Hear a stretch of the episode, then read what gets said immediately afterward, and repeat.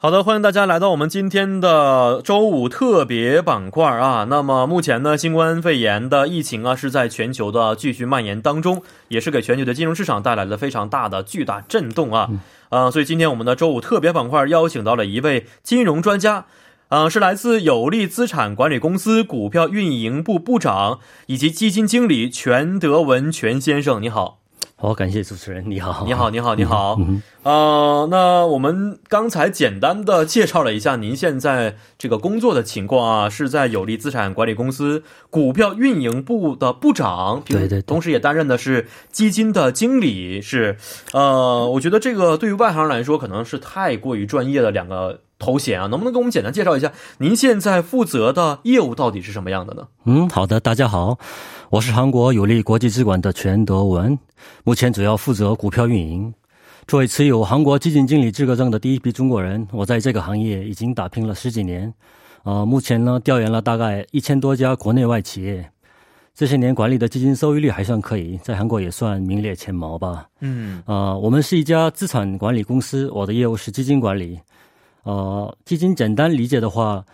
可以认为是不同股票的组合。其实基金运营也不难，如果个人投资者有能力和精力自己去调研公司的话，也可以自己投。但往往大部分人都是听消息来投资，嗯，缺少专业的知识背景，所以往往亏损的情况比较多。哦，嗯，经调调查结果说，百分之九十的个人投资者是长期亏损的，所以人们愿意把钱交给这种我像我这种专业的投资者。嗯嗯哼，而且作为投资者，我们就是把募集起来的基金投到具体投资有投资价值的企业，哦，一起分享企业成长的果实。嗯哦，看来是非常专业的啊。确实，很多人呢，可能手里边有一些钱，或者这些企业方面呢，想扩大自己的一些嗯哼这个规模，但同时不知道哪个领域、哪个方面可以使得自己的这个资产呢变得越来越多。这个时候可能需要的，就像您这样的专业人才去帮助他们管理手里的钱，让钱生钱，是吗？对，没错，嗯，应该这么一个道理啊。所以啊、基金经理和股票管理的方面，呃，很多朋友啊觉得非常高大上啊。哎。能不能给我们简单介绍一天工作的情况是什么样的？呃，因为需要了解全球的股市情况，嗯，所以我一般早上六点钟起床，嗯首先要确认美国股市，哦，看看美国昨夜有没有什么重大的新闻发生。嗯因为这些重大新闻会直接影响早晨亚洲股票的开盘。然嗯后七点半左右到公司，八点开始公司晨会，听一下各行业研究员对市场动向动向的分析报告。嗯呃，期间如果有什么不错话题的话，会进行深入了解，同时进行点评。然后九点到五点是股票开盘时间，嗯，嗯韩国是九点到三点半，中国是五点结束。嗯嗯嗯然后嗯嗯这段时间要特别集中精力看股票的走势，要特别关注企业的价格变化，确认行业有没有什么新的更新消息。嗯呃，有时候券商的卖方分析师会过来跟我们开会，然后我们听听他们的推荐，并进行答疑。嗯基本上工作时间要阅读很多东西。嗯嗯，同时要消化很多信息，因为要不断的扩大自己的信息量和能力，嗯，才不会在这个快速发展的领域里被淘汰。嗯然后基本上五点半以后是下班时间，但是我还是会不断的思考一些企业的股票，嗯主要是看看有没有更好的想法或者有更有发展潜力的企业。不论在哪里，时时刻刻要关注企业，嗯，每天都是这样的反复，但我还是乐在其中，算是工作融入到生活里了。是。听完之后，我觉得一天真的是非常非常繁忙。从早早晨六点开始要关注美国的股票，然后呢，同时要去开会呀、也研讨啊，要注意一些事项。对，之后要关注韩国的整个亚洲的股票的情况对，然后呢，结束之后哇，已经五点多了，还要去再去想一想其他的一些这个领域的方面的一些情况。这么一来的话，觉得非常辛苦啊！而且这样的工作的强度持续了已经多长时间了呢？十三年，十三年时间，零七年到现在，对对十对三年的时间，每天基本都是这么度过的嘛？，对，差不多，因为差不多。 每天都有开盘嘛。是是，嗯那周末呢？周末也是要，周末也要读一下新闻啊呐、之类的，嗯嗯对对嗯，对，来看看下一周的这个对对对对走势是什么样的。所以压力很大吗？会？压力当然会很大，会很大。啊对。是嗯哼当初为什么选择这个行业呢？呃，零七年我入职了韩国的信荣证券，在嗯资产管理部门开启了职业生涯。嗯因为我喜欢投资，我喜欢呃有做有更有意义的事情嘛，挑战性的对工。对对作，嗯当时团队每个人没有细分企业，要求我们以互相以连接的思维来贯穿整个行业。嗯这显然对一个新人来说是一个非常高的要求，所以作为外国人。说当时对韩国的行业也非常生疏，嗯，所以那个时候在办公室熬夜，熬夜是经常常态，嗯哦，经常把经常周末也出来加班，嗯把办公室当成第二个家，嗯嗯哼，然后一有机会就去各个企业进行现场导研，嗯嗯嗯，这样积累了几年以后，我的水平也得到了很大的提升。嗯嗯后来随着中韩两国经济往来的密切发展，我的工作发展也带来了很多机会。嗯哦，毕竟韩国的投资者对中国市场没有向我更深入的了解，是。所以嗯我的优势就显现出来了。哦，是，特别是在前几年，大约五六年、六七年之前，嗯，对对，啊，经过了一个非常高速的中韩两国的交流时嗯期，是那个时候啊，所以慢慢慢慢一步一步走到现在的这个岗位。您是中国人还是韩国？我是中国人， 中国对人。但是我们刚才听了一下您的这个头衔呢，有利资产管理公司应该是一家韩企是吗？ 对对，是一家韩企，中国人能够在一家韩国的金融企业当中身居现在比较高的这么一个职位，我觉得其实背后肯定有很多不容易的一些地方啊。能不能给我们简单介绍一下，分享一下您在这个行业当中成功的一些诀窍或者一些秘诀呢？呃，我觉得成功还不敢说，因为打拼是生活的常态嘛，所嗯有的成绩都是熬出来的。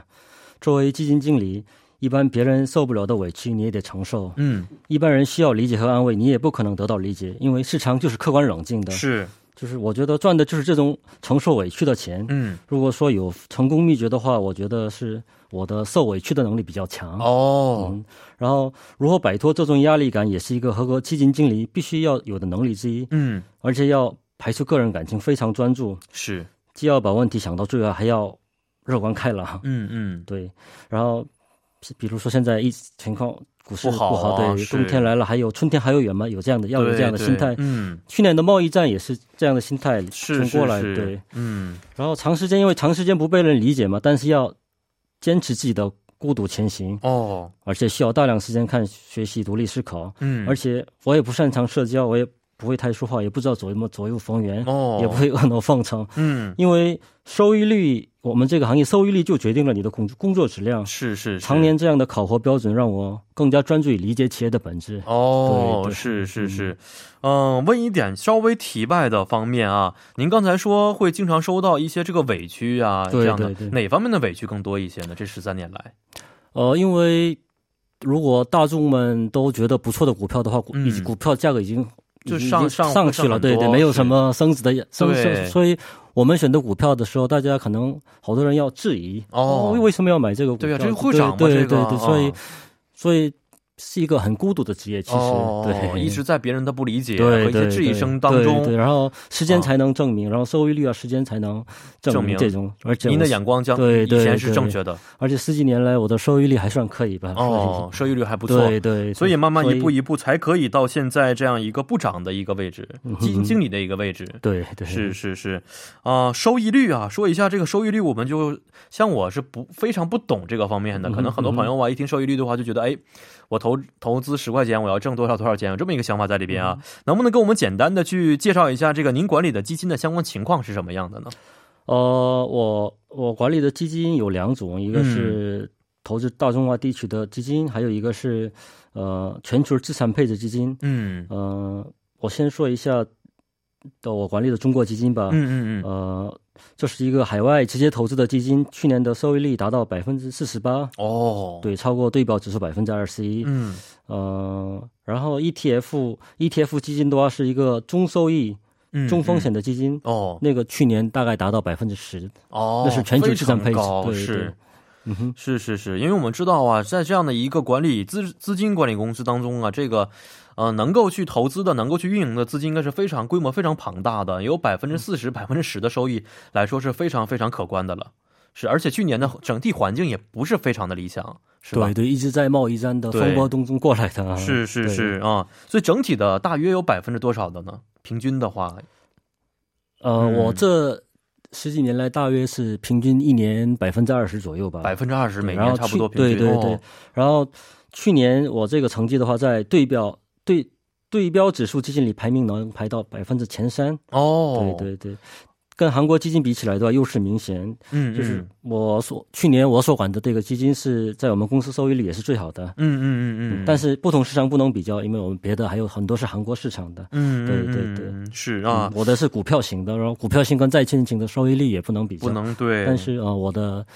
呃基金是去年排名最好的，是是对百分之。三的话，可以说是站在了金字塔顶尖的这对么对一去个年位置是那样，但是也啊不能，别人不能不能保证每年都能都能做得好哎。我觉得去年这样的中韩两国的啊，这个中美两国的贸易战已经是给整个的经济产生非常大的一些影响，包括我们刚才这个董老师也在给我们介绍的财经板块当中，嗯去年年末的时候一直在说啊，希望二零二零年是一个好的开端，希望二零二零年能重新振作起来。没想到现在因为这个疫情的原因啊，是确实给我们的生活是有一些打击在里边。那再想问一下，您的运营的这个基金目标市场啊和嗯投向一般是什么样的呢？能不能运营的方式，或者说能不能也给我们简单介绍一下？ 嗯，基金的主要目标市场还是大中华地区。嗯大中华地区呢是中国、香港，然后美国上市的中概股都包括在一起。嗯嗯运营方式就是，其实很简单，第一要找一个优良的企业，嗯，第二二步是股价下跌的时候就买入并持有，严格遵从巴菲特式的价值投资模式啊嗯。嗯听起来简单，但需要基本功要扎实，经验要丰富，哦，对，要熬过，要熬住时间的累积累啊。积累，对您对觉得这个是跟先天的天赋有关系，对于这市场的敏锐的感觉有关系，还是说后天的积累知识经验有关系呢？两个都有关系，两个都有我觉得关系但是必须得熬。有的人觉得熬了两三个月就不行，就受不嗯了了，是因为股票下跌百分之二十多啊，觉得是不是出现问题？是啊，但我你今天来的路上看有一家股票，咖啡股票百分之八十吧， 对应该瑞是信股票对，哦嗯是，对，但是你必须得有自己的投资逻辑跟投资 process，、哦所以呃，所以一定要遵从这个逻辑跟这个哲学，你才能获得成功。对、哦，玩股票和基金这个方面，其实也是有一些逻辑的，是吧？， 对对，也有一些自己的这个内在的一些原则在里边，是吗？来去对运对作。对，我是我是价值投资者，嗯我是遵从巴菲特式的价值投资，哦，，对，买入并持有。嗯嗯嗯然后我一般持有的股票大概拿五年以上，哦，对对长对，要看长期的。对对，要看中未来长期的是对是，所以我觉得这个之前对于整个企业的理念，这个企业的未来发展方向，眼光就非常重要了。要看五年之后这个企业是什么样的，不是一般人能看得出来的吧？所以你要积累各种知知识，嗯， 对嗯哦，对是这个方面是要学习的。对呀、对呀、每天是觉得是哪个企业、哪个产业的方向是什么样的，你嗯嗯得必须嗯得有学习，哦通过不断的学习，你才能感觉这个企业的方、这个产业的方向怎么走。嗯，就对有的时候可能就是一种感觉，可能就是因为经验积累到那个嗯对程度对之后，对，嗯有一种感觉在里边了。是，那我们刚才简单也说过，从年初啊，这个在中国新冠疫情爆发之后呢，嗯现在成为了一个全球性的流行疾病啊。所以在这种的疫情影响之下，您现在运营的基金表现的怎么样呢？哦，我的大中华基金从年初到二月末的收益率是百分之十，嗯，因为疫情有全世界爆发的可能性，是，再加上对实体经济的影响无法估计，嗯，所以二月中旬我们经过公司内部讨论以后，决定暂时清算了基金，哦，把利益先还给投资者。嗯嗯对对，嗯正好，我觉得时机非常把握的非常好。是三月份开始没就全错球下跌的特别大二。月中旬从韩国开始，嗯对慢慢开始对扩大了，然后呢，三月份开始整个欧美地区成为了一个重灾区。对，股票、股价是从三月三月初开始狂泻的。，对，我们是刚刚好躲过了那一喷。是， 对，所以看到您现在脸色还还比较好一 些， 还有这个机会，还有时间可以来我们节目做嘉对宾。留得是青山在，不怕没柴烧是嘛。啊是，所以当时已经预判到了，说未来可能整个这个世界的经济会呈现一个下滑因的为态对，势。因为中国看了经济也停了两个月，然后嗯欧美开始发展的话。如果是美国这边爆发的话，嗯嗯嗯，影响就无法估量了。 是 是是，嗯对提前的先做一个经对济对清算对。嗯，所以这一这一招棋走的还非常的不错。我觉得现在看来 timing 比较好。是对嗯是是，啊，那我们所也以知有、嗯呃，所以有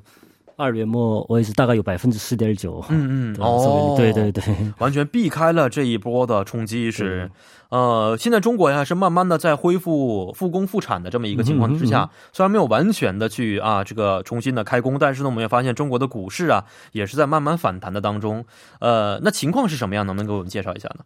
呃，中国的股市其实也需要全世界的经济指标来支撑。嗯嗯，虽然我国已经慢慢恢复了生产，但很多其他国家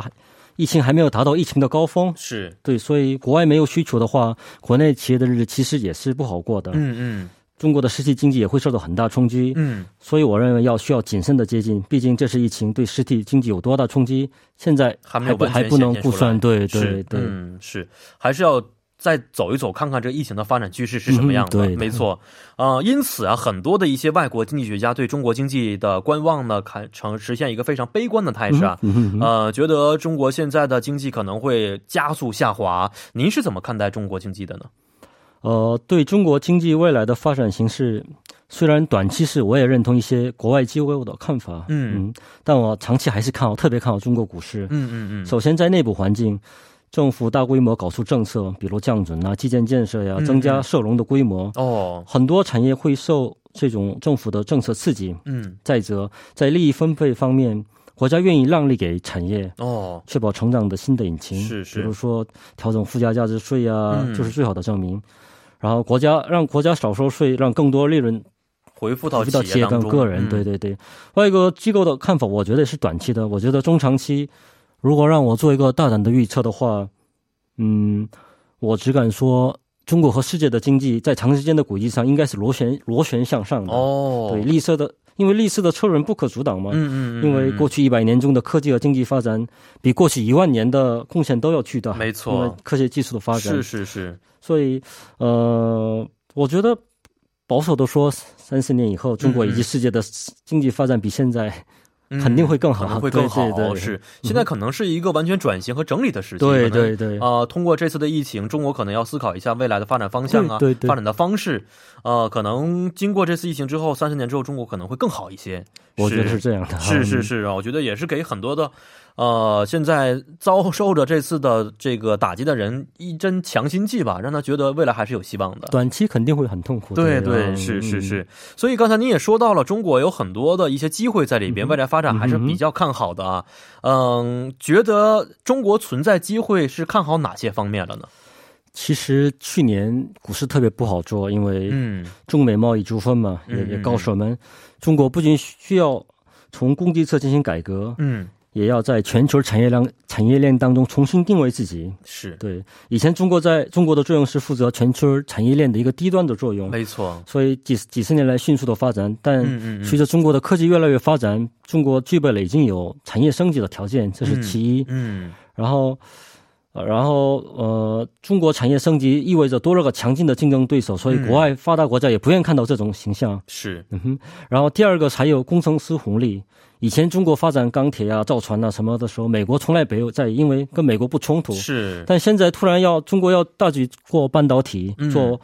OLED、做 5G，、是，就已经完全威胁到自己的饭碗了。嗯所以美国也想牵制中国，嗯，嗯但中国的工程师红利已经让大家觉得是个威胁，这是一个我觉得是一个必然的趋没势。错，对是，嗯，然后中国下一步要走的是要培养世界性品牌。嗯嗯我嗯们像我们的世界性品牌还是比较少，比较低对对嗯对，就像当年 LG 的家电一样，他们以前也是给美国企业做代工的嘛。嗯嗯有嗯，了技术以后，就做出了自己的品牌，迅速在世界上。对，呃所从以现你在啊对电视屏幕都是依靠着它去生活。对对嗯所以我觉得，呃，迅要掌握海外市场，必须有必须要培培养自己的企自己的品企业和自己的品牌，是这个是是中国要走下一步的。所以这、嗯这个方面还是有很大的机会的。嗯嗯嗯，哼是我们也发现，其实美国可能也是注意到这一点了啊，在这个中美贸易战当中，很多企业，特别中国的一些强大企业，也是啊、呃这个被这次的贸易战所纠缠啊。那呃，您刚才说到了中国很多的一些企业或者一些方向应该去培养，那哪些方向、哪些行业您觉得会存在着机会呢？呃，这次就先讲短期的吧。嗯就是新冠疫情导致人跟人之间的交流会疏远，比嗯，如说消费行业、服务行业、旅游行业会受到冲击是必然的。是短时间内冲击比较大，恢复到什么时候现在很难说。嗯这个时候我们要更加关注政府主导的企业，哦比如说 5G 啊、云服务，嗯还是有很多的机会的。嗯产业产业也可能会重新整合，这些重新整合里的产业里还是有很多机会的。嗯嗯，然后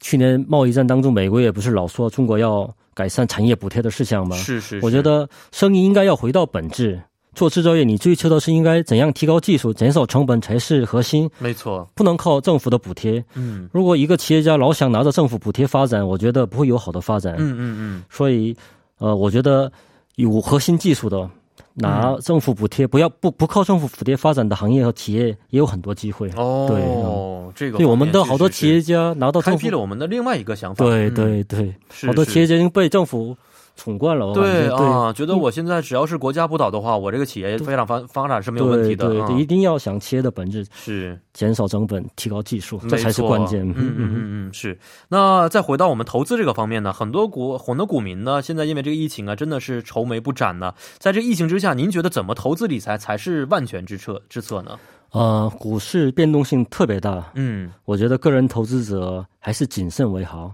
刚才也提了，个人投资者赚钱的概率只有百分之五。嗯对，如果您您觉得您属于这个概率分布里，你就可以投。嗯嗯嗯嗯然后你觉得现在，但是您非要说现在已经是，我觉得是股市已经股价已经非常低了，我非要投的嗯话，我劝大家不要投自己所有的钱，嗯，哦，先，投资百分之三十，嗯必须要保留充分的子弹。嗯嗯哼，因为个人跟机构最大的不同是，很多机构投资者他们有明确的原则和体系嗯，但个人没有，他们容易被市场给左右。是，对，所以如果现在因为股变动性也大嘛，所以你嗯必须得保留子弹。哦，然后最后我想说，疫情期间理财固然重要，但最最重要的还是身体健康。身体健康对没错，毕竟身体垮的话，就不存在什么股票和投资。 是是对对是对是，嗯，身体垮的话，不但是没有股票投资，还要花钱去治病，是不是？对对 这一点也是非常的让人头疼的。好，今天我们也是非常感谢我们的先生啊，做客我们的节目当中啊，真的是让我们受益良多。呃，也祝愿您能够在这次的疫情当中啊，呃，身体健康，谢谢您。谢谢主持人， 谢谢谢谢。好的，那么现在随着我们疫情啊，在全球迅速蔓延，网络上也是谣言四起，所以在今天节目最后呢，我们也澄清一条不实谣言，帮助您去伪存真。呃，韩国语里啊有一句话叫做 p r j u s a 啊，支撑的是 B C G 接种疫苗，也就是卡介疫苗，是一种呢预防小儿结核病的疫苗。不过呢，最近呢传来接种卡介疫苗有助于降低新冠疫情感染者死亡率的说法，以未接种过卡介疫苗的意大利的等五个国家相比较的话呢，发现其死亡率。高于接种过疫苗的五十五个国家的二十一倍。那么对此呢，韩国专家也指出，引起病情的病毒本身就不一样，且卡介疫苗接种产生的免疫防御与新型冠状病毒的免疫也是完全不同的。啊，现在还很难判断接种卡介疫苗与新冠死亡率之间有着确切的因果关系。那么，再次提醒各位听众朋友，在新冠疫情期间呢，做到不造谣、不传谣，做好个人卫生工作，避免前往聚集性场所，与他人保持一定的社会距离，做好长期对抗疫情的准备。好的，以上呢就是我们今天的全部内容。节目最后，代表作家尹月和董爱颖以及制作人刘在恩，感谢您的收听。最后呢，送您一首晚安歌曲，是来自홍진영演唱的《사랑은꿈님처럼》。明晚八点幺零幺三信息港继续要你一同起航。